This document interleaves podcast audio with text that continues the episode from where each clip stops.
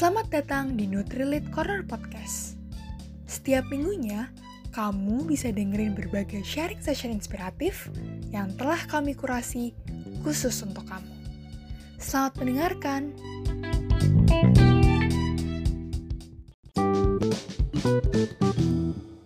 Hey hey hey, selamat pagi, siang atau malam, sahabat Nutri Friends.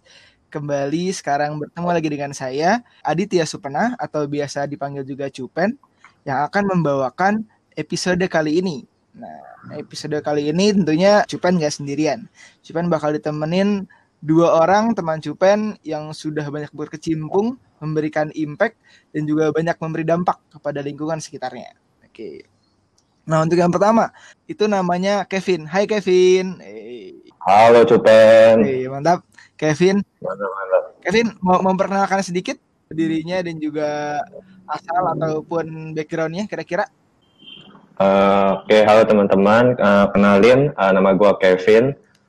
Dulu gue pernah jadi ketua KMBUI itu uh, keluarga mahasiswa Buddhis Universitas Indonesia tahun 2019. Oh, iya. Sip, sip, sip, sip, sip. Nah dan selanjutnya kita bakalan juga ketemu nih dengan bintang tamu kita yaitu namanya Naifa. Halo Naifa. Nah, Halo coba Cupen. dong kenalan kenalan dikit deh sama kenalan, kenalan tipis sama teman-teman Nutrifers sekalian. Oke, sebelumnya halo semua, kenalin nama gue Naifa. Aku deh biar lebih gimana gitu. nama aku Naifa. Jadi sama kayak Kevin, aku juga dari UI, tapi fakultasnya lebih majuan. Aku dari Fakultas Hukum Universitas Indonesia. Nah, kalau asalnya sendiri, Hmm. aku dari Aceh sebenarnya, teman-teman. Cuman sobat Nutrifans, sekarang aku tinggal di oke oke oke. Tangerang Selatan Wah. gitu. Ternyata eh Vin kalau lu asli Jakarta Vin. Iya, gue asal Jakarta. Naifa dari kecil di Aceh apa baru-baru ini ke Jakarta? Aceh Enggak, udah dari kecil sih. Jadi Oke, Aceh oke, gadungan oke, lah ya oke. bisa Nah, oke. Nah, hari ini nih eh, teman-teman Nutrifans sekalian, tema yang kita bahas adalah tema yang sangat legit, sangatlah penting untuk dibahas. Banyak sekali sekarang yang sangat mengelulukan bagaimana cara memperbaiki dan juga mengedepankan yaitu tentang future education in Indonesia. Nah, kita bahas tentang bagaimana sih masa depan pendidikan di Indonesia. Kalau kata orang-orang, pendidikan adalah pondasi bangsa. Bahkan sekitar 20% APBN kita dibiayakan lah atau dikeluarkan untuk eh, masalah pendidikan. Berarti menandakan bahwa pendidikan, pengembangan pendidikan di Indonesia sangatlah penting. Betul nggak tuh, Kevin Eva? Betul, betul banget. Betul. Sekarang kita coba bakalan ngomong-ngomongin tentang pendidikan. Nah, tapi aku pengen nanya dulu nih sebelumnya. Karena kan mungkin Kevin sama Eva ternyata mirip-mirip ya dari kampus UI nih, kampus Yellow kampus lah katanya. Bagaimana perspektif Kevin mengenai diri Kevin sendiri? Dan gimana sih Kevin memandang eh, bagaimana Kevin berkontribusi? gitu. Hmm, bagaimana gue memandang diri gue sendiri ya? Iya. Ya, sama lah gue hanya seorang anak biasa ya. seorang mahasiswa biasa yang baru lulus. Yang gimana ya? Yang masih ingin belajar lah. Masih terus pengen belajar, pengen kalau bisa sih pengen berkontribusi lagi, pengen memberi uh, dampak dan kalau bisa sih pengen membantu orang sih sebanyak-banyaknya sih. Hmm. Gitu paling. Mantap, mantap. Cita-citanya sangatlah luas, Bung Kevin nih. Mantap. Bermanfaat. Aduh. Nggak bangga. Tapi tapi kalau misalkan dikasih pandangan, Kevin ingin jadi apa sih misalkan 30 tahun ke depan nih? Eh, Di usia 50 tahun. Pengen jadi Kevin yang seperti apa sih? Sebenarnya pemikiran kayak beberapa tahun ke depan, misalkan kayak misalkan 10 tahun lagi gue mau jadi apa gitu. Pemikiran gue berubah-berubah sih, Pan. Jadi karena karena corona kan di rumah terus ya. Jadi gue kebanyakan kebanyakan punya waktu sendiri gue. Mungkin uh, Cupen atau Naifa juga kan uh, corona rumah aja gitu, gak ketemu siapa-siapa, ketemu teman gak boleh. Jadi kebanyakan mikir gitu kan. Kalau gue ini nggak tahu kenapa gue gue kepikiran mau jadi dosen sih, Pen. Ini ini baru-baru baru terlintas sih, baru terlintas gitu. Jadi dosen. Wah, berarti Mm. berkontribusi juga ya. Berarti kalau dosen kan berarti bisa sharing pemikiran, bisa sharing pembelajaran, bisa artinya kita bisa mengamalkan ilmu lah tanda kutipnya ya nggak sih? Iya betul betul banget. Nah, selanjutnya nih untuk Naifa. Naifa, sama mirip-mirip sama Kevin juga. Kira-kira gimana sih Naifa memandang diri Naifa sendiri? Perspektif Naifa tentang diri Naifa sendiri itu bagaimana sih memandangnya? Oke. ini pertanyaan cukup berat ya. Cuman kalau ngelihat dari zaman kecil, sebenarnya aku melihat diri aku ini cenderung secara naluri ya lebih ke arah kompetitif sih. Jadi ke mana-mana mikirnya aku mau ABC dan aku pengen dapat ABC. Tapi seiring berjalannya waktu dan bersyukur banget sih bisa banyak ketemu teman-teman insightful dan inspiratif jadi tuh pemikiran ini udah mulai bergeser pen. Jadi makin ke sini mikirnya gimana caranya supaya apa yang kita lakukan itu nggak cuma satu arah buat kita aja, tapi juga bisa memberikan dampak ke orang lain lah begitu. Nah jadi mungkin mirip-mirip kayak Kevin juga, gara-gara itu jadi keinginannya tuh dari sekarang pengennya ngajar terus gitu, pengen ketemu orang, pengen gimana ya, pengen melakukan sesuatu yang gak cuma buat diri sendiri aja, tapi juga bisa kelihatan gitu nanti uh, hasilnya gimana dan impactnya gimana. Jadi ujung-ujungnya pengen ketemu orang, pengen ngajar lagi dan seterusnya gitu. Wah wah wah wah wah, keren banget sih Naifa. Kan orang-orang masing-masing tuh punya ikigai masing-masing ya. Bisa sama sama mengaji ketika dengar-dengar Naifa bahwa mempunyai Betul. sebuah kenyamanan zona nyaman untuk bisa memberikan impact, apalagi ngajar orang lain. Mungkin kita sembari geser juga ternyata pendidikan di Indonesia kan masih kita tahu lah itu rahasia umum saya nggak usah bilang juga. Itu masih belum merata. Bahkan dengan kebijakan-kebijakan yang baru dihadirkan juga masih banyak penyesuaian dan masih banyak dukung lah support yang harus bisa banyak diberikan. Nah selanjutnya aku mau nanya ke Naifa nih Naifa kamu kan anak hukum nih kenapa kamu milih hukum dan kira-kira apa sih impact yang kamu mau berikan dengan kamu memberi, memilih jalur studi ilmu hukum tersebut jadi mungkin pengalaman aku ini bisa dibilang cukup di satu sisi unik dan juga klise ya Pen. Kenapa? Karena sebenarnya alasan aku masuk fakultas ini awalnya sebenarnya bener-bener simple banget. Gak sampai kepikiran pengen bikin impact segala macam. Jadi awalnya karena dari kurang lebih dari zaman SMP aku udah ada ketertarikan sama bidang ekonomi. Jadi aku udah memperkirakan nanti kalau misalnya aku mau pilih jurusan kuliah, aku pengen jurusan yang masih membahas mengenai ekonomi gitu atau paling tidak dia masih memberikan kesempatan hmm. untuk menerapkan teori ekonominya gitu. Cuma singkat cerita memang rencana aku itu sedikit bergeser dari apa yang aku udah planning di awal. Tapi sebenarnya nggak nggak menyimpang jauh banget sih karena pada akhirnya di jurusan ilmu hukum ini aku juga masih menemukan beberapa teori ekonomi yang bisa kita praktikkan nanti kalau kita sudah lulus jadi sarjana ilmu hukum gitu. Maka dari itu akhirnya di Fakultas Hukum UI aku ambil jurusan hukum ekonomi gitu. Kalau ditanya impact, impact ini menurut aku sangat variatif ya karena balik lagi hukum ini karena sifatnya merambah ke berbagai macam aspek, maka kalau kita ngomong impact, berarti nanti tergantung kita berkiprah di mana pen kalau saat ini mungkin aku baginya ke dua aspek ya, misalnya aspek privat dan juga aspek publik. Nah, kalau ditanya arah aku ke depan, aku sih memang sampai pada saat ini aku berpikirannya hmm. mau berkiprah dulu di dunia privat. Uh, karena memang uh, untuk teori atau matkul ekonomi ini memang banyak yang mengarah ke arah sana juga sih di samping uh, ada yang hmm. terkoneksi sama aspek publik ya. Cuman kalau ditanya apa impact ya kalau misalnya kita masuk ke aspek privat seperti company yeah. atau law firm ya dan sejenisnya, menurut aku di sini kita bisa bantu stakeholder-stakeholder yang sifatnya personal kayak pengusaha atau mungkin yang punya company dan seterusnya untuk make sure dan memastikan corporate action yang mereka lakukan itu nggak berdampak buruk bagi perusahaan mereka sendiri atau memberikan semacam domino efek atau dampak buruk bagi masyarakat dan ekonomi gitu. Nah, tapi aku nggak menutup pintu juga kalau satu saat nanti uh, aku berkesempatan untuk berkiprah dalam dunia publik, menurut aku cakupan impact-nya bisa lebih besar lagi sih. Karena kalau misalnya di publik, pasti kan kita punya akses untuk mengkaji dan merumuskan kebijakan, implementasinya dan seterusnya gitu. Jadi pada kesimpulannya di sini aku mau bilang bahwa di mana pun nanti kita berkiprah, selama itu nanti hmm. ibaratnya pekerjaan yang positif yeah. ya, halal gitu didapatkannya, dan dan juga nanti kita enjoy di situ, nanti tergantung bagaimana cara kita melihat dan memaknainya gitu. Karena bisa aja di mana pun kita berada itu akan ada impact Setiap orang memiliki gitu. impactnya masing-masing.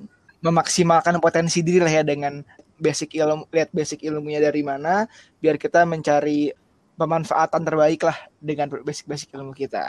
Mantap Naifa nih. Banyak impact yang diberikan Naifa. Siapa tahu sih jadi teman Paris ya. Amin. kan lumayan bisa bikin law firm sendiri. Aduh. Sabang Tangsel. Sabang Tangsel ya. Nah, nih selanjutnya ke Kevin. Vin, teknik mesin ya Vin ya? Iya betul. At least buat gua yang sangat awam, yang gak awam juga sih. Ya gua tahu teknik mesin salah satu jurusan yang paling mempunyai prestis dan juga yang siang lumayan tinggi lah. nah, Biasa aja lah. Nah, kalau gue di sini mau nanya, Vin. Kira-kira bagi lu, bagaimana sih teknik mesin menurut lu dan kenapa lu milih itu? Sebenarnya ya, kalau misalkan ditanya bagaimana teknik mesin ya, mungkin kalau misalkan dari sudut pandang orang awam kan biasanya kalau teknik mesin itu kan otomotif gitu ya, mobil gitu-gitu. Nah, sebenarnya banyak sih ya. Kalau gue jelasin nggak cukup nanti waktunya. Banyak banget uh, aspeknya. Nah, kalau misalkan kenapa gue ngambil teknik mesin, itu sebenarnya karena ketertarikan gue sama fisika, sama matematika gitu. Nah, dari SMA itu gue emang demennya fisika, matematika, kimia gitu. Nah, cuma gue emang maunya yang lebih aplikatif gitu. Uh, jadi gue memutuskan untuk ambil teknik. Setelah gue gue cari-cari, ada beberapa opsi nih yang gue cocok lah teknik elektro sama teknik mesin gitu dan kebetulan gue keterimanya di teknik mesin gitu sih kan ceritanya. Nah lu sekarang udah lulus ya beda ya nggak sih? Tinggal wisuda sih. Tinggal wisuda, sudahnya yeah. ya nggak tahu lah online apa gimana tuh. Lu abis lulus ngapain? Lu berarti sekarang sekarang lagi lagi sibuk kerja ya mungkin ya? Iya, uh, sebenarnya kalau ditanya lulus mau ngapain, gue sebenarnya udah kerja. Kebetulan ngajar juga sih kerjanya. Jadi gue tuh dari sebelum gue kuliah malam gue udah udah ngajar lah gitu. Oh. Hmm. Serius, Vin? Ngajar apa? Ngajar kayak bimbel gitu? Gimana sih ngajar gue ngajar mana? Mungkin gue belum pernah cerita kali. Jadi kan gue gap year sebenarnya. Jadi gue gue lulus SMA tahun 2015 waktu itu. Tahun 2015. Terus gue tuh maunya kan masuk PTN kan. Ya singkat cerita waktu tahun 2015 tuh gue ikut SBMPTN gue nggak gue nggak dapet. Gue nggak dapet di mana-mana. Terus gue memutuskan, ah, udahlah gue gap aja gitu. Nah, sambil gap ini gue uh, ngajar nih di bimbel gitu. Jadi waktu gue gap gue ngajar di bimbel sambil gue ngeles di bimbel gitu. Gue gue pas SMA pernah pernah les di bimbel, uh, namanya bimbel smart. Nah terus sama year itu gue kosong kan. Uh, gue ngelamar lah kerja di situ sebagai guru bimbel lah buat anak SMA sambil gue bimbel untuk persiapan gue masuk PTN gitu. Dan berlanjut sampai sekarang sih pen jadi dulu tuh kan jatuh, jatuhnya kayak gue part time kan karena gue uh, sambil kuliah juga gitu. Jadi sekarang gue udah full time sih di Bimbel Smart gitu. Dari dulu ngajarnya anak SMA apa gimana SMA ngajarnya Iya, emang uh, sebenarnya emang bimbelnya aku tuh dari ada sampai dari anak SD sih, tapi gue lebih banyak megang anak SMA. Paling kalau anak SMP sama SD itu gue paling untuk pengganti aja karena kan udah ada gurunya sendiri gitu. Oke oke oke oke. Ih ih ih, ternyata ya, wah ada yang Naifa senang ngajar udah mencoba berkontribusi dan juga Kevin sudah sampai ngajar ya beneran ngajar. Wih, pengalamannya banyak sekali ya mantap. Vin tapi tadi mau agak teknik mesinnya. Kira-kira nih kan orang-orang nggak tahu nih ya teman-teman gue pernah bilang bahwa apa sih lu jadi anak teknik itu cuma mau jadi budak korporat doang. Nah, nah di sini gue pengen lu kira-kira apa sih impact yang pengen lu kasih sebagai anak teknik mesin gitu kepada masyarakat atau kepada bangsa kita nih biar orang-orang nggak cuma mikir kita cuma mau jadi budak korporat doang sebenarnya banyak banget sih impact yang bisa uh, dilakuin ya ter terutama di bidang saintek ya kalau misalkan orang bidang bilang jadi budak korporat doang itu sebenarnya enggak tapi emang rata-rata kalau misalkan masyarakat itu harus jadi ya harus jadi peneliti gitu contoh nih kayak misalkan uh, ada dosen gua itu dia profesor di teknik mesin, dia tuh bikin inku, bikin inkubator ya, bikin inkubator, inkubator gratis di sebarluasin ke seluruh Indonesia. Hmm. Nah mungkin salah satu jalannya dengan tadi itu, misalkan gue mau gue jadi dosen ya. Nah nanti di, di jadi dosen itu kan kita buat penelitian. Sebagaimana penelitian yang kita lakuin itu bisa berguna untuk masyarakat gitu. Paling yang gue terpikir itu sih pen. Oh, oke oke oke. Oh enggak, Vin. Berarti lo jadi dosen. Ini sedikit konfirmasi kita aja. Berarti Ntar lagi ada kepikiran buat studi abroad ke luar negeri gak nih? Oh, jelas dong. Oke, okay, siap, siap, siap. Ada bocorannya gak, Vin? Target impiannya ke mana? sebenarnya gue kalau nggak ke UK ke New Zealand sih. Alah, mantap, mantap, mantap. Siap, siap, siap. Semoga ya tercapai lah ya Ya amin. cepatnya. Ini nanya ke Kevin lagi deh nih, biar asik nih. Vin, kita tahu seperti persebaran pendidikan di Indonesia. Kevin juga udah sempat ngajar juga. Di Jakarta Vin ya ngajarnya? Kalau di Bimbel. Iya betul betul. Hmm. Gue pengen nanya, bagaimanakah persebaran pemerataan pendidikan di Indonesia? Kevin kan mungkin sudah banyak, udah jadi pengajar juga. Konsernya kan bidang pendidikan kalau di tilik-tilik nih. Nah, kira-kira apa sih pendapat lo tentang pendidikan Indonesia sampai saat ini? Ya kalau misalkan tadi singgung tadi sama Cupen sama Naifa ya emang benar pendidikan di Indonesia tuh kurang merata banget. Justru kalau misalkan teman-teman tahu ya eh, itu ada beberapa tahun yang lalu, setahun yang lalu nggak salah itu ada lagi ada heboh-hebohnya tuh di YouTube. Ada eh, seorang youtuber yang bikin video lah kalau misalkan pendidikan di Indonesia itu ketinggalan 128 tahun kalau misalkan ada, ada yang tahu ya. Nah itu juga benar banget juga singgungan dengan pendidikan Indonesia yang nggak merata ya. Contoh nih, contoh gampangnya orang mau ikut bimbel gitu mau mau les gitu ya misalkan itu kan aksesnya sulit kan kalau misalkan di kota-kota terpe- terpencil karena bimbel-bimbel yang bagus bimbel- bimbel-bimbel yang mahal itu kan biasanya ada di daerah Jabodetabek aja Hmm. dan karena kan lagi ngetrennya karena kita PJJ ya apa pendidikan jarak jauh kan trennya internet ya Iya. Nah, in- internet itu kan belum nggak nggak di semua tempat ada kan, Iya. ya. Nah, itulah jadi ya nggak merata sih. Jadi tergantung daerahnya aja. Jadi sebagaimana privilege dari orang tersebut tinggalnya di mana, itu pasti secara nggak langsung menurut gue menentukan sih untuk pendidikan dia uh, ke depannya gimana. Berarti masih belum cukup ya? Ya, gue juga sangat merasa sih sebenarnya jangankan Jakarta ke beberapa daerah di Jawa, bahkan Jakarta dengan beberapa daerah seperti kayak Kalimantan, kayak jauh, kayak lumayan sih gapnya kerasa gitu. Ya nggak sih, Vin? Hmm. Rasakan. Ini bener banget, ya. Karena gue pernah ya itu itu juga kayak pengalaman-pengalaman ya ternyata sangat timpang ternyata. Nah itu. Nah kira-kira gimana Vin? Kalau lu punya ide atau punya pemikiran how we make better education for our society? Ya paling cara paling gampang ya, misalkan kalau mau buat impact uh, buat terutama buat pendidikan, ya salah satu jalannya ya lu harus jadi dosen sih menurut gua. Salah satu jalannya ya, itu yang yang mungkin berpengaruh banget ya. Atau misalkan kita sebagai mahasiswa, kalian bisa ikut berbagai macam kegiatan sosial gitu. Misalkan contoh gue waktu gue di Fakultas Teknik, gue pernah ikut yang namanya TIS. TIS itu TIS FTUI ya itu tuh kita tuh mengajar uh, rutin seminggu sekali di pasar minggu ya itu pasar minggunya itu gue lupa nama daerahnya apa jadi itu tempat pemulung gitu kan jadi setiap minggu kita ngajar kita bikin kurikulum untuk anak-anak pemulung di sana biar dia mempunyai mindset pendidikan oh gue harus sekolah nih gue harus melanjutkan pendidikan gue yang lebih tinggi gitu paling kita kalau misalkan dari sisi mahasiswa bisa sosial service lah di bidang pendidikan karena itu banyak banget sih gitu Oke oke oke oke. Mantap mantap. Ternyata udah ih gila ternyata Kelvin udah tamat nih di pendidikan nih.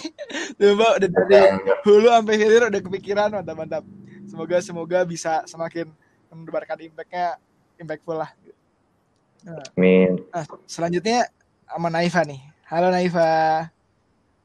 Aku Halo. seneng nih kalau bahas ini sama Naifa tentang bagaimana pemerataan, pemerataan pendidikan. Soalnya ya ntar Naifa juga cerita sedikit kalian tentang gerakan yang dibikin, tentang ada yang bikin suatu paket elektronik kan ya? Ya nggak sih? Oh, paket iya, iya, digital satu ya, paket digital. paket digital.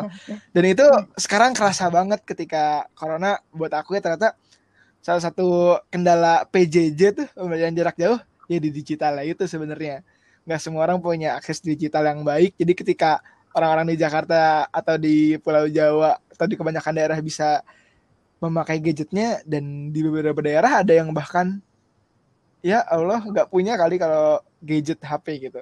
Kan gitu. Nah oke. Sok aku sekarang bertanya kepada Naifa bagaimana Naifa pemerataan pendidikan di Indonesia tuh menurut kamu? Sebenarnya aku setuju sama pendapat teman-teman. Kayak yang tadi udah dibilang sama Kevin dan Cupan tentang pendidikan Indonesia. Jadi memang masih banyak aspek yang harus kita uh, improve ya, harus kita perbaiki ke depannya. Tapi bukan berarti nggak ada sisi positifnya juga ya. Uh, tapi terlepas dari dua hal itu, ada dua hal yang mau aku tekenin, Pen. Jadi yang pertama tadi soal mungkin kalau singgung tentang gerakan Hmm. yang aku sama teman-teman lagi jalan sekarang. Jadi uh, aku sama teman-teman beberapa ada dari Hey. uh, NutriFood Leadership Award juga. Jadi kita lagi ngembangin satu program namanya Satu Padu Edu Digital. Jadi nama gerakannya Satu Padu Indonesia dan nama programnya Satu Padu Edu Digital. Tujuannya secara singkat itu kita mau memberikan paket edukasi digital itu isinya ada laptop, speaker, materi digital dan seterusnya untuk kita kasih ke adik-adik pelajar di pelosok Indonesia gitu. Nah dari sini menurut aku salah satu tujuannya adalah kita mau kontribusi soal akses sih. Jadi di sini seperti yang tadi kita udah bahas, kita sadar betul kalau misalnya infrastruktur pendidikan di Indonesia masih belum merata.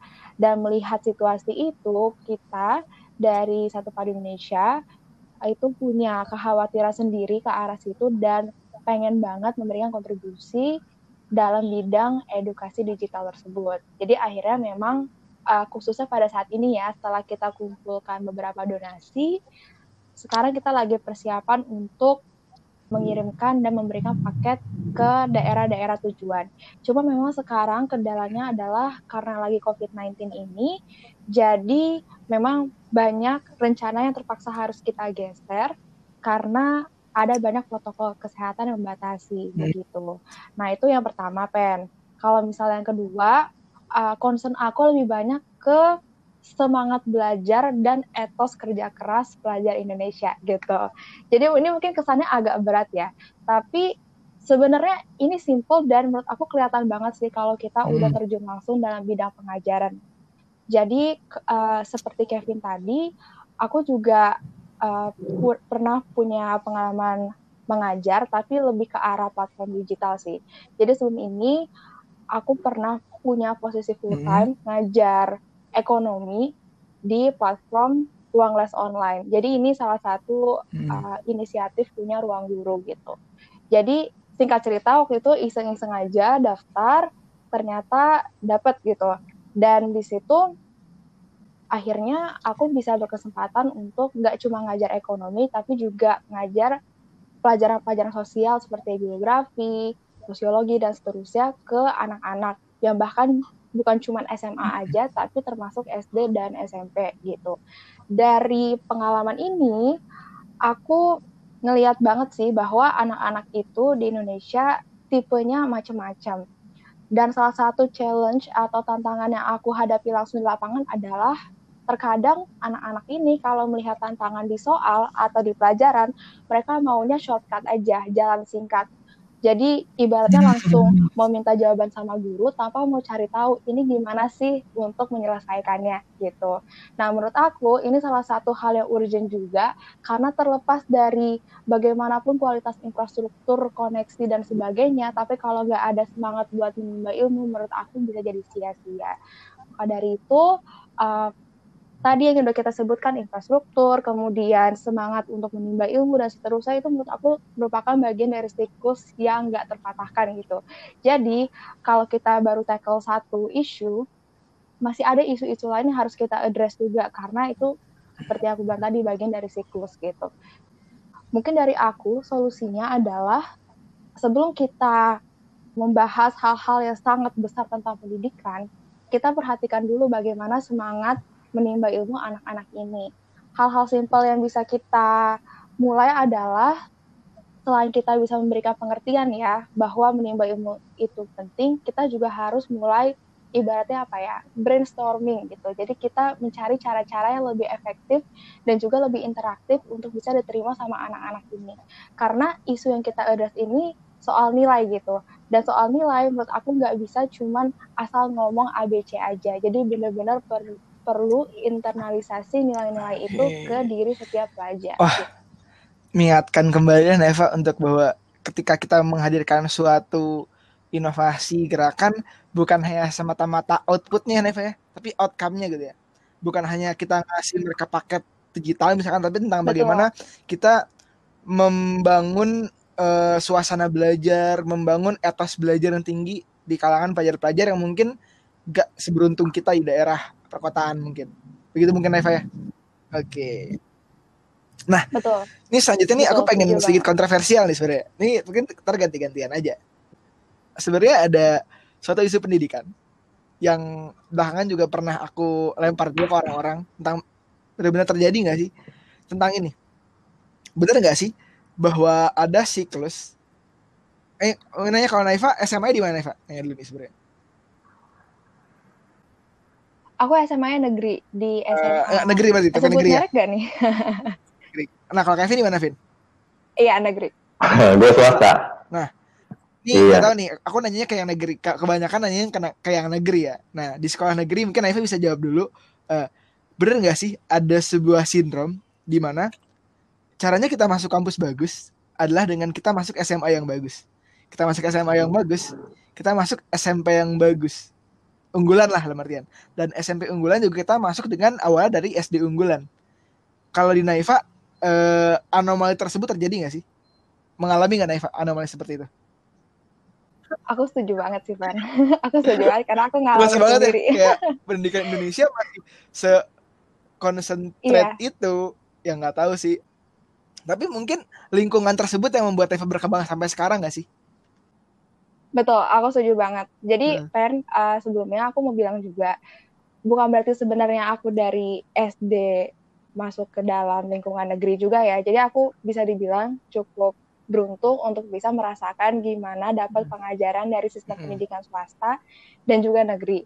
Dan itu memang ada suka dukanya sendiri sih.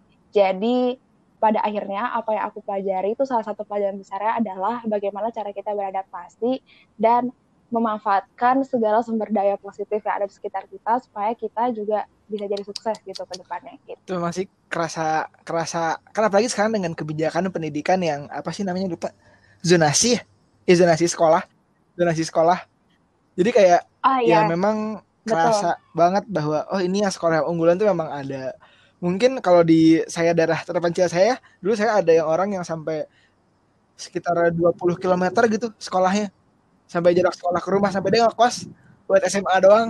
Kayak buat saya kayak emes itu kayak waduh sekolah negeri sampai ngekos gitu. Dan sekarang kayak terasa ya sama Naifa ya itu sebenarnya. Iya, Nah, kalau Kevin, lu itu. sempat dengar-dengar atau ngerasa juga nggak Vin? Ada anomali seperti itu? Iya dong, itu kayaknya umum banget sih pasti kalau gue pun yang di swasta juga eh, dengar gitu misal kalau untuk sistem seperti itu maksudnya kayak kabar-kabar seperti itu pasti udah kita udah tahu lah gitu yang di swasta juga udah pada tahu gitu. dari situ kira-kira nih kira-kira nih kita berarti bahas eh, kebijakan ya. Sebenarnya apakah dengan adanya sistem zonasi sekolah bisa membuat lingkungan yang lebih baik terhadap anomali seperti itu kalau kata lu Vin? Apa gimana kira-kira dengan adanya zonasi sekolah? Gimana ya? Menurut gue, gue sendiri kalau pendapat pribadi gue sendiri sebenarnya gue salah satu orang yang kurang setuju sih dengan sistem zonasi sekolah ini ya. Kan jadinya gimana ya kita kan terbatas kan jadinya dengan adanya zonasi itu kan hanya bisa melanjutkan tingkat- pendidikan di sistem di daerah tertentu aja kan yang menurut sistem zonasi tersebut. oke oke oke oke kalau kata Naifa tentang suatu sistem ya kita sebutnya zonasi kira-kira apakah itu akan membuat lingkungan pendidikan Indonesia lebih baik apakah belum tentu juga bagaimana Oke, menurut aku ini topik yang sangat-sangat kontroversial dan debatable suka. seperti yang tadi kamu bilang. Nah, betul. Tapi aku punya punya pengalaman sendiri aja sih tentang isu-isu begini, terutama karena sebelumnya Pen, sebelum ada zonasi yang super ketat seperti saat ini, aku bahkan waktu SMP SMA aku juga sangat mobile. Jadi kayak rumah aku dan sekolah aku tuh Hmm. jauh banget. Jadi rumah aku di Pamulang. Jadi udah Tangsel masih sanaan lagi sedikit. Tapi sekolah aku tuh kebayoran, jadi Jakarta. Jadi bisa kebayangkan setiap Senin sampai Jumat itu harus bangun pagi banget supaya bisa ngejar ke sekolah tepat waktu. Apalagi kalau negeri masuknya jam setengah tujuh Oke. gitu. Nah di satu sisi aku paham sih concern dari pemerintah karena orang-orang seperti aku ini, aduh mohon maaf banget, memang pada satu waktu bisa bikin macet gitu karena um, kita jadi nambah uh, volume kendaraan juga kan satu sisi.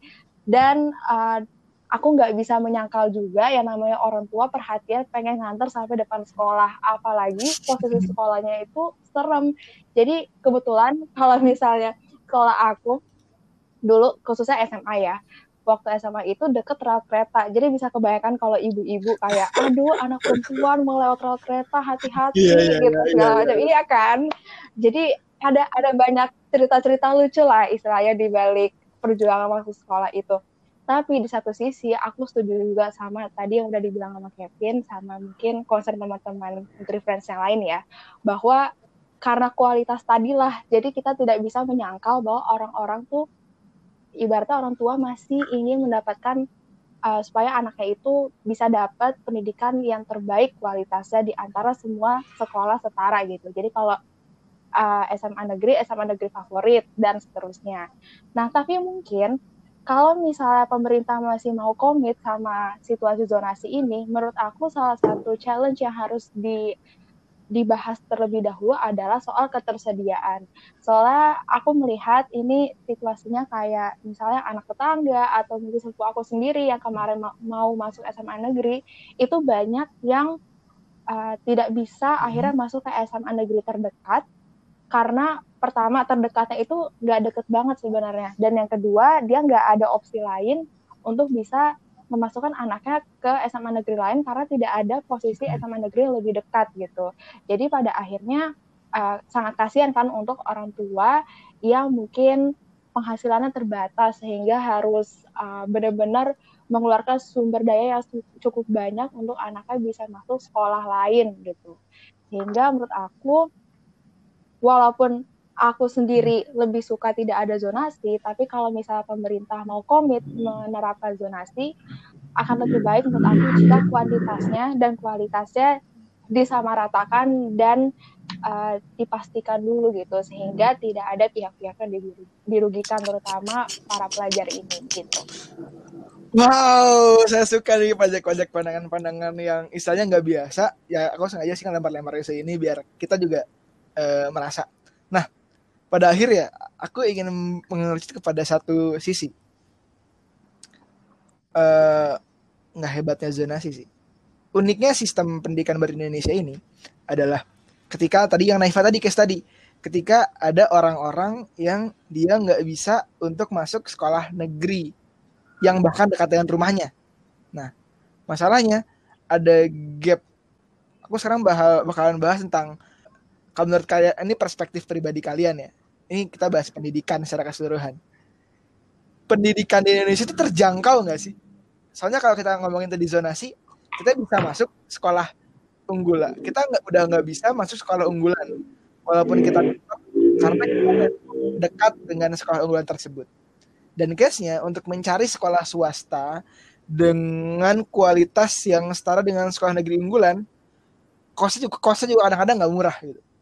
Nah makanya aku nanya pandangan kalian tentang gimana sih ongkos pendidikan Indonesia ini saat ini? Ke Naifa dulu deh. Untuk masalah terjangkau, menurut iya. aku nih banyak banget aspek yang kita bahas ya. Tapi mungkin concern aku lebih ke arah ketersediaan dulu sih, Pen. Seperti yang tadi udah aku bilang, jadi masalah dekat atau tidaknya jarak rumah anak ke sekolah itu adalah seperti ini terkadang uh, sekolah itu berada misalnya di kecamatan yang berbeda atau mungkin di suatu sub wilayah yang berbeda. Tapi sebenarnya jarak anak ke situ mungkin kurang dari 5 km atau 10 km yang mana masih bisa di, dilalui lewat motor atau mungkin kendaraan lain ya. Jadi kayak masih bisa available untuk anak ini ke sana. Nah, jadi menurut aku adalah hal-hal seperti ini sih yang harus dibahas lagi sama para pemerhati pendidikan sama pemerintah sendiri. Karena anak-anak seperti inilah yang jaraknya nanggung sama sekolah ini mau diapain gitu Karena belum tentu mereka semua ini memiliki sumber daya yang cukup untuk memasukkan anak mereka ke sekolah swasta. Karena seperti yang kita tahu, sekolah swasta itu biasanya memberikan tarif yang cenderung lebih tinggi dengan berbagai pertimbangan ya, bisa karena sumber daya kemudian kualitas pendidikannya dan seterusnya.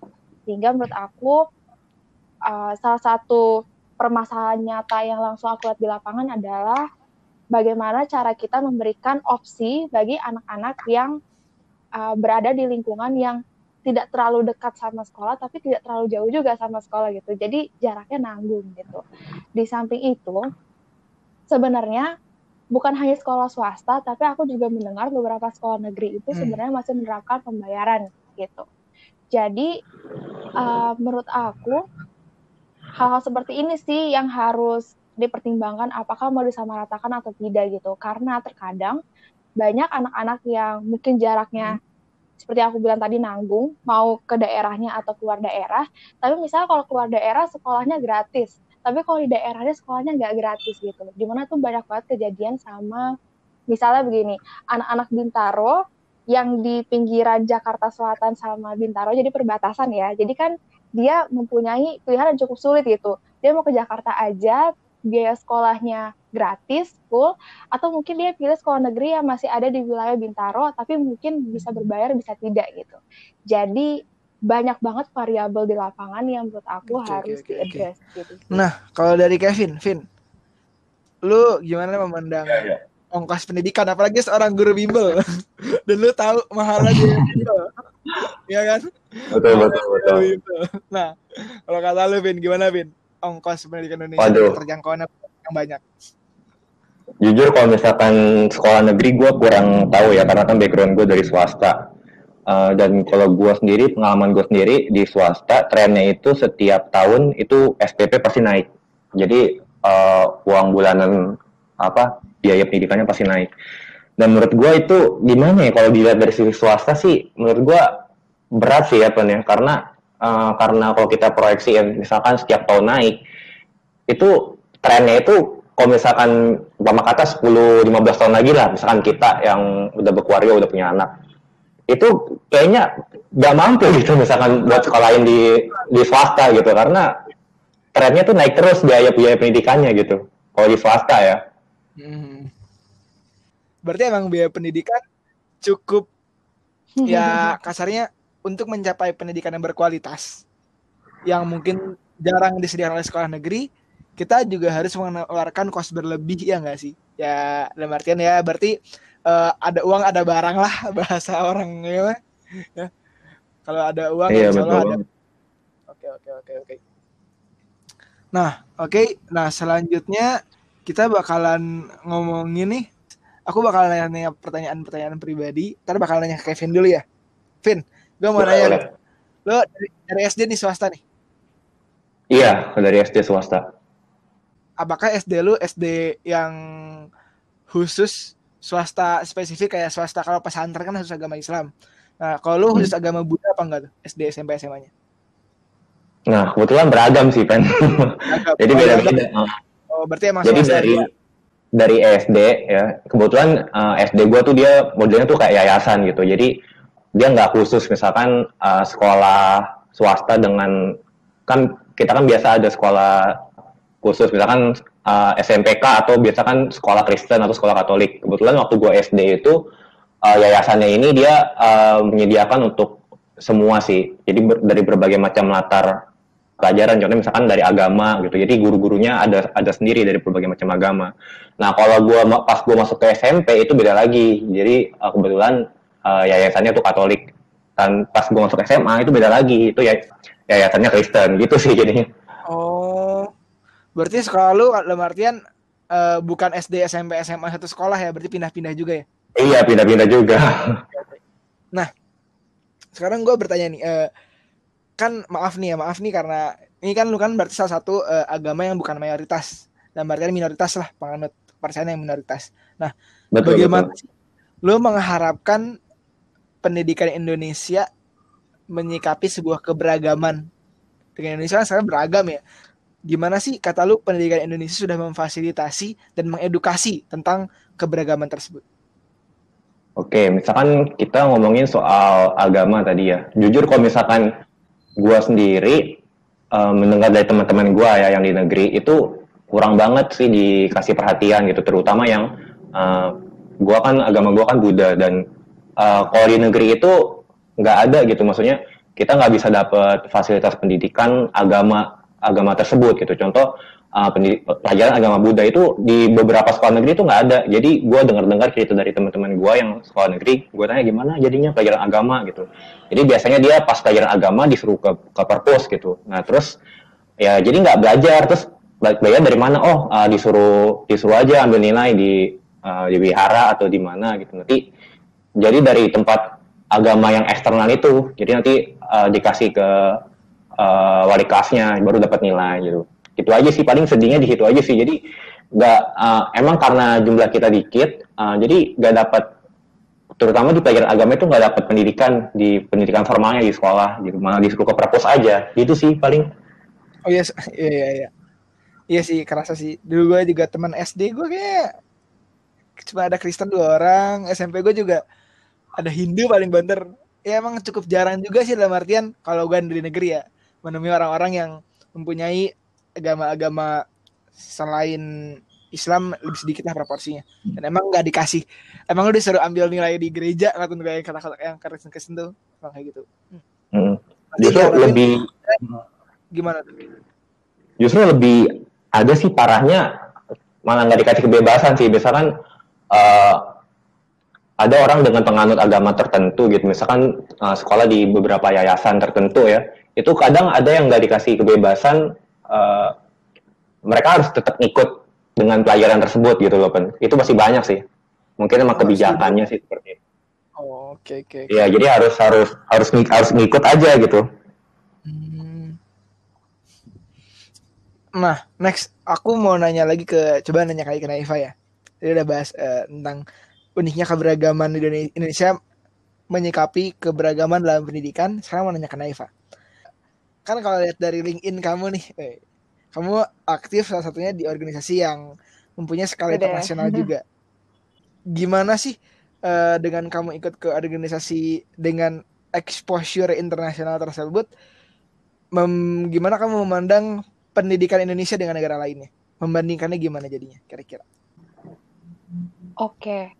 Jadi menurut aku, pengalaman aku di organisasi internasional ini ya, itu ada dua aspek. Pertama, aku berkesempatan langsung lihat di lapangan bagaimana. Kadang kan kebetulan salah satu program kita pasti juga menyediakan sarana volunteering atau program-program sejenisnya bagi ibaratnya bule-bule yang datang ke Indonesia lah ya, begitu. Nah, di sisi lain itu juga bisa bertukar pikiran sama bule-bule ini sih dan bagaimana insight mereka tentang Indonesia dibandingkan sama negara mereka. Untuk yang pertama dulu tentang apa yang kita lihat langsung di lapangan. Jadi untuk situasinya sendiri jujur lumayan memprihatinkan sih menurut aku. Terlebih ini posisinya dekat kampus. Jadi masih di daerah Depok gitu, yang mana sebenarnya nggak terlalu pelosok kan, masih cukup di wilayah kota. Di sini aku melihat bahwa anak-anak negeri itu kurang banget exposure dunia internasional ya dalam artian begini baik dalam pengetahuan internasional ataupun dari segi bahasa ya padahal kalau misalnya kita mau bersaing nih sebagai pribadi di era globalisasi ini menurut aku hal-hal seperti itu sangat diperlukan untuk mendefinisikan nilai kita di hadapan para kompetitor yang lain gitu. Salah satu contoh simpelnya adalah aku lihat mereka benar-benar nggak bisa bahasa Inggris. Dan yang kedua, mereka juga keluh kesah mereka adalah guru di kelas itu kurang interaktif, tidak memperhatikan muridnya karena terlalu rame. Jadi uh, mereka tuh hanya memanfaatkan kesempatan-kesempatan besar ketika anak-anak universitas dengan segala programnya datang karena mereka tuh cenderung lebih tahu gitu apa yang dimaui anak-anak dan gimana cara mendekati anak-anak ini gitu yang mana sangat disayangkan karena pasti kan jumlah interaksi mereka sama guru itu akan jauh lebih banyak ketimbang jumlah interaksi mereka sama anak-anak kuliah kan. Jadi ini merupakan salah satu fenomena yang sangat-sangat aku sayangkan sih. Karena jangan jauh-jauh kita pikir ke pelosok, anak-anak di sekitar kita aja ternyata masih struggling gitu untuk bisa uh, menjadi salah satu pelajar dengan kualitas-kualitas yang baik gitu. Itu satu. Kemudian untuk dari segi kedua ketika kita bertukar pikiran dengan para bule-bule ini adalah salah satu hal yang benar-benar sam sampai hari ini aku masih ingat adalah mengenai kualitas guru.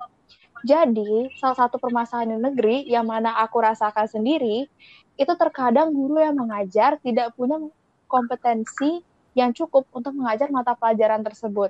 Jadi karena kurang sumber daya dan sebagainya, mereka terpaksa harus take over pelajaran lain. Jadi misalnya dia backgroundnya ekonomi kan, tapi dia tiba-tiba harus ngajar prakarya dan seterusnya. Yang mana ini kejadian dan aku alami sendiri juga. Jadi dampaknya apa? Sayang banget sih untuk peserta didik karena mereka jadi tidak bisa dapat ilmu yang optimal ya dari apa yang disyaratkan dari indikator pembelajaran dan jadinya jadi main-main gitu. Dalam artian uh, pelajaran itu dan segala kegiatannya jadi tidak dianggap serius lagi. Yang mana menurut aku ini hmm. salah satu tantangan yang harus kita perhatikan ya dalam mengembangkan infrastruktur pendidikan di Indonesia. Hmm. Nah, setelah kita coba diskusi sama gurunya, ternyata kita melihat memang ada beberapa pola permasalahan yang cukup krusial. Pertama dari segi insentif. Nah. Jadi para guru ini banyak dari iya. mereka juga honorer kan. Nah, dari apa yang aku tahu sampai saat ini, itu mereka uh, gajinya belum turun, kemudian insentifnya tidak jelas dan seterusnya. Jadi tidak ada semangat untuk mengajar. Yang kedua, memang dari segi ketersediaan sendiri karena perspektif pengajaran di negeri itu mungkin kurang menarik ya bagi sebagian orang, jadi sumber dayanya kurang. Jadi selain sumber daya, insentif untuk menarik orang-orang ini juga kurang gitu. Jadi menurut aku dari berbagai aspek seperti ini memang perlu banget sih di-address gimana cara kita meningkatkan semangat dari anak-anak dan juga dari gurunya. Yang mana menurut bule-bule ini merupakan salah satu aspek yang cukup diperhatikan di negara masing-masing sih. Jadi masih banyak orang-orang yang berkeinginan atau bercita-cita jadi guru gitu ketimbang tingkat cita-cita menjadi guru di Indonesia gitu. Terlepas dari permasalahan dan juga tantangan pendidikan masing-masingnya karena kebetulan kan bule-bule yang datang itu ada yang dari negara berkembang, ada yang dari negara maju mungkin seperti Amerika uh, atau negara Eropa dan seterusnya. Jadi memang ada polanya sendiri-sendiri dan juga tantangannya masing-masing gitu. Oh, wah, banyak sekali insight dari Naifa. Ya, iya sih kerasa di Indonesia aku mengakui bahwa insen dari masalah insentif, masalah semangat juga sehingga uh, pada akhirnya ya kita tahu lah ada yang pada akhirnya di kelas ada guru atau dosen yang hanya sekedar menyampaikan pelajaran dan ada yang berusaha mengajar dan mendidik kita secara sebagai manusia. Dan ya aku pikir di Indonesia masih banyak orang ya masih banyak guru-guru juga yang belum mengaplikasikan ruang kontribusinya dengan baik. Ini nggak ada yang menjadi menteri pendidikan nih. Pin kalau jadi pendidikan Pin. Aduh, cupen deh cupen. Aduh, itu kita harus iya, kuy lah ini. Cupen, cupen lah. Ya, kayak Nadim. Aduh. Kan berarti ya kita jiwa muda, muda, ya berarti biasanya punya privilege juga sih. Anak-anak muda tuh biasanya punya privilege yang artian ya, ya kita masih belajar. Dan berarti kalau salah ya kadang-kadang nggak apa-apa lah salah-salah dikit masih belajar ini. Eh, itu paling. Nah, next kita bakalan coba bahas tentang Nutrilit. Eh, gini nih, ya lebih ke Nutrilitnya kita bahas nanti. Nah, aku pengen nanya, gimana sih pengalaman coba buat dari Naifa dulu. Gimana sih Naifa? Kan pernah ikut nih NLA nih, karantinanya selama beberapa hari ya? Ada kayak lima hari tuh ya? Di apa sih? Eh tiga ya? Tiga. Iya segitu deh segituan pokoknya. Tiga nah, kan itu ya? gimana sih Neva uh, perasaannya dan juga pengalamannya, keseruannya? Jujur awalnya nggak ada ekspektasi apa-apa sih, misalnya dalam artian nggak nyangka banget bisa nyampe tahap final. Dan ketika aku merupakan salah satu orang yang berkesempatan untuk bisa dalam tahap itu, jujur aku seneng banget, seneng banget dalam artian hampir sampai speechless gitu, karena senengnya itu bukan cuman dapat ilmu baru tapi ketemu teman-teman baru. Terus uh, bahkan semasa karantina tiga hari itu hampir nggak kerasa gitu. Jadi kayak dari awal datang tiba-tiba udah habis aja gitu. Dan salah satu hal yang aku syukuri dari Nutrilit adalah dari situ aku ketemu banyak banget orang-orang inspiratif dengan insight dan juga pemikiran yang keren-keren. Dan di satu sisi aku juga seneng banget bisa ketemu teman-teman yang mana masih bisa aku ajak Wih. kerjasama sampai saat ini gitu. Jadi seperti yang tadi udah aku sebutkan, ah betul. Jadi aku masih berkesempatan untuk uh, kerjasama sama teman-teman yang beberapa merupakan alumni dari Nutrilit buat mengembangkan suatu kegiatan sosial dengan harapan juga berkontribusi salah satunya dalam bidang pendidikan ini gitu. Oke oke oke oke. Berarti banyak ya yang diambil dari Naifa tadi. Nah sekarang coba geser nih ke teman sekamar saya waktu di karantina, Bapak Kevin. Waduh. Waduh. Iya, iya. Jadi Naifa, Gimana nih? Bapak ini Kevin aku sekamar nih waktu karantina, ya tiga hari. Kevin. Iya. Mantap. pokoknya aku masih inget waktu kapan gitu ya, aku tuh lagi nyantai-nyantai, rebahan. Kevin belajar dong. Wah gila mantap memang Kevin. Eh, seorang pendidikannya Ya udah Emang beda, Tek- emang beda. Oh, teknik mesin emang serem nih ya belajarnya kayaknya nih ya. Kayak kalau anak-anak ekonomi kayak aku kayak kajer nih. Nah, Vin, sekarang nanya Vin, sama juga nanya tentang bagaimana sih keseruan dan pengalaman yang bisa diambil dari karantina NLA kemarin, Vin. Wah, parah sih. Kalau gak ikut gak ketemu cupen kan gua. Oh iya dong, betul banget. Pokoknya yang paling seru sih, eh, yang paling nggak bisa didapetin di mana-mana sih teman-temannya ya pertama. Yang seperti tadi Naifa bilang, misalkan ketemu teman-teman bisa ngerjain beberapa project bareng-bareng sampai sekarang, bisa ketemu orang, teman-teman dari berbagai macam background, dari berbagai macam jurusan, pendidikan, dan udah ikut pengalaman yang banyak, yang banyak banget itu ngebuka wawasan banget sih kalau buat gua.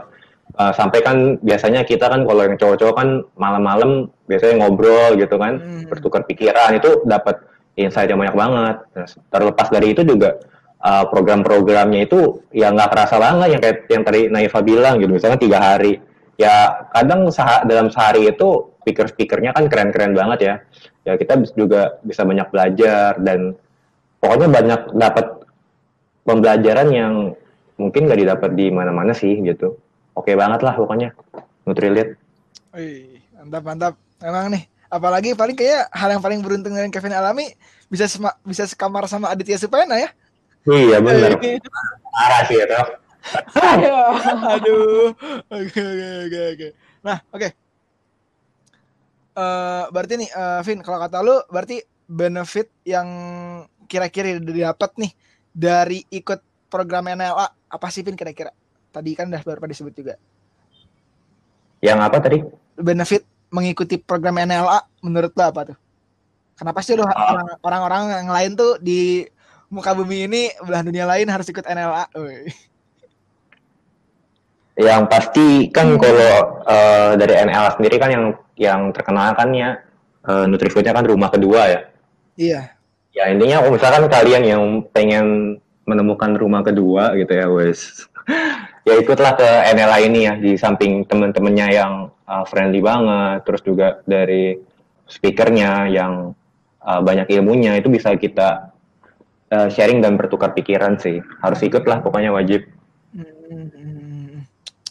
Nah, kalau dari Naifa, Naifa, kenapa sih kawan-kawan Nutrifan, Nutrifriends di luar sana eh, benefit NLA apa sih menurut kamu? Simple sih. Jadi kalau misalnya kita mau get inspired, kita harus ikut Nutrilit. Ya. Kenapa? Sebenarnya seperti yang ini sih tadi benar yang udah kita diskusi dari tadi dan udah yang dibilang sama Kevin tadi karena kita bisa dapat inspirasi itu dari kegiatan positif-positif seperti Nutrilit ini sih yang mana tuh bisa kita dapatkan dari peer kita yaitu sesama peserta dan juga dari pembicaranya gitu. Dan di samping itu, menurut aku salah satu benefitnya adalah kalian bisa menambah koneksi yang mana koneksi itu bukan cuma sekedar inspiring tapi juga seru-seru banget. Contohnya di angkatan kita aja kita masih ngobrol sampai saat ini bahkan kita sampai terakhir kejadian bikin Nutrilit Corner. Jadi menurut aku ini seru banget sih karena nggak cuman omong-omong ketawa hahihi tapi juga ada sesuatu Oke, yang oke, dihasilkan oke, oke. gitu. Udah banyak nih, udah lama juga ya kita ini udah hampir sejam nih, apa lebih nih, sejam. Sejam ternyata. Paling eh aku bakal coba narik beberapa kesimpulan. Dari sini ternyata pendidikan di Indonesia masih ada atau banyak sebenarnya PR yang masih dibenahi, banyak hal-hal yang harus diperbaiki dan oleh karena itu anak muda seharusnya punya banyak inovasi. Nah, dari Naifa, dari Kevin Mantap. juga aku lihat sudah banyak nih bukan hanya berkontemplasi pada ide-ide tapi sudah pada manifesto-manifesto penerapan-penerapan dari niatan lah yang sudah diimplementasikan pada kehidupan sehari-hari. Oke. Semoga nanti orang-orang yang melihat dengar ini bisa dapat banyak perspektif, bisa menjadi bahan kajian mungkin ya untuk dalam artian next nextnya, wah ternyata pendidikan Indonesia ini memang masih belum baik-baik saja, masih banyak proses kalau kita mau menjadi negara yang bisa dibilang eh, mempunyai basic pendidikan yang mantap lah gitu. Karena aku aku percaya ketika kelak Indonesia menjadi negara maju, salah satu caranya atau salah satu syaratnya adalah pendidikan Indonesia yang sudah menjadi lebih baik ke depannya. Setuju? Setuju. Oke, paling terakhir nih Setuju. dari eh, teman-teman berdua, dari Naifa dulu deh. Coba dong Naifa eh, kasih kita alasan atau quotes atau yang kenapa sih kita harus percaya bahwa penting Indonesia memiliki basis pendidikan yang kuat. Oke, sebenarnya ada satu quotes yang menurut aku ngena banget sama aku dan menurut aku bisa diimplementasiin sama berbagai aspek masuk pendidikan ini, yang mana jangan berhenti bermimpi dan bermimpilah setinggi langit karena di atas langit masih ada langit gitu. Jadi tidak ada salahnya kita bercita-cita tinggi, tapi jangan lupa juga bahwa kita punya PR yang besar untuk mewujudkannya.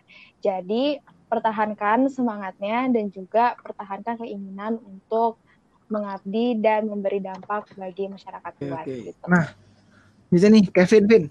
Kira-kira Ya, kalau dari lu pandangan lu kenapa sih Indonesia harus memiliki pendidikan yang mantap?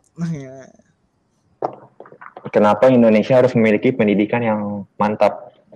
Hmm, ya karena kalau dari gue sendiri ya intinya eh, pendidikan itu sebagai dasar ya sebagai fondasi kita untuk eh, melakukan berbagai macam aktivitas kita ke depannya gitu mulai dari ekonomi dari dari sains dan teknologi dan sebagainya jadi ya kita harus eh, benar-benar fokus lah sama pendidikan ini gitu kalau misalkan bisa sekolah setinggi mungkin yang kayak dibilang kayak Naifa tadi ya kita sekolah setinggi mungkin sih Tuh, jadi jangan jangan patah semangat kalau misalnya ada kesempatan sampai S1, sampai S2, sampai S3, sampai dan seterusnya ya harus diambil gitu.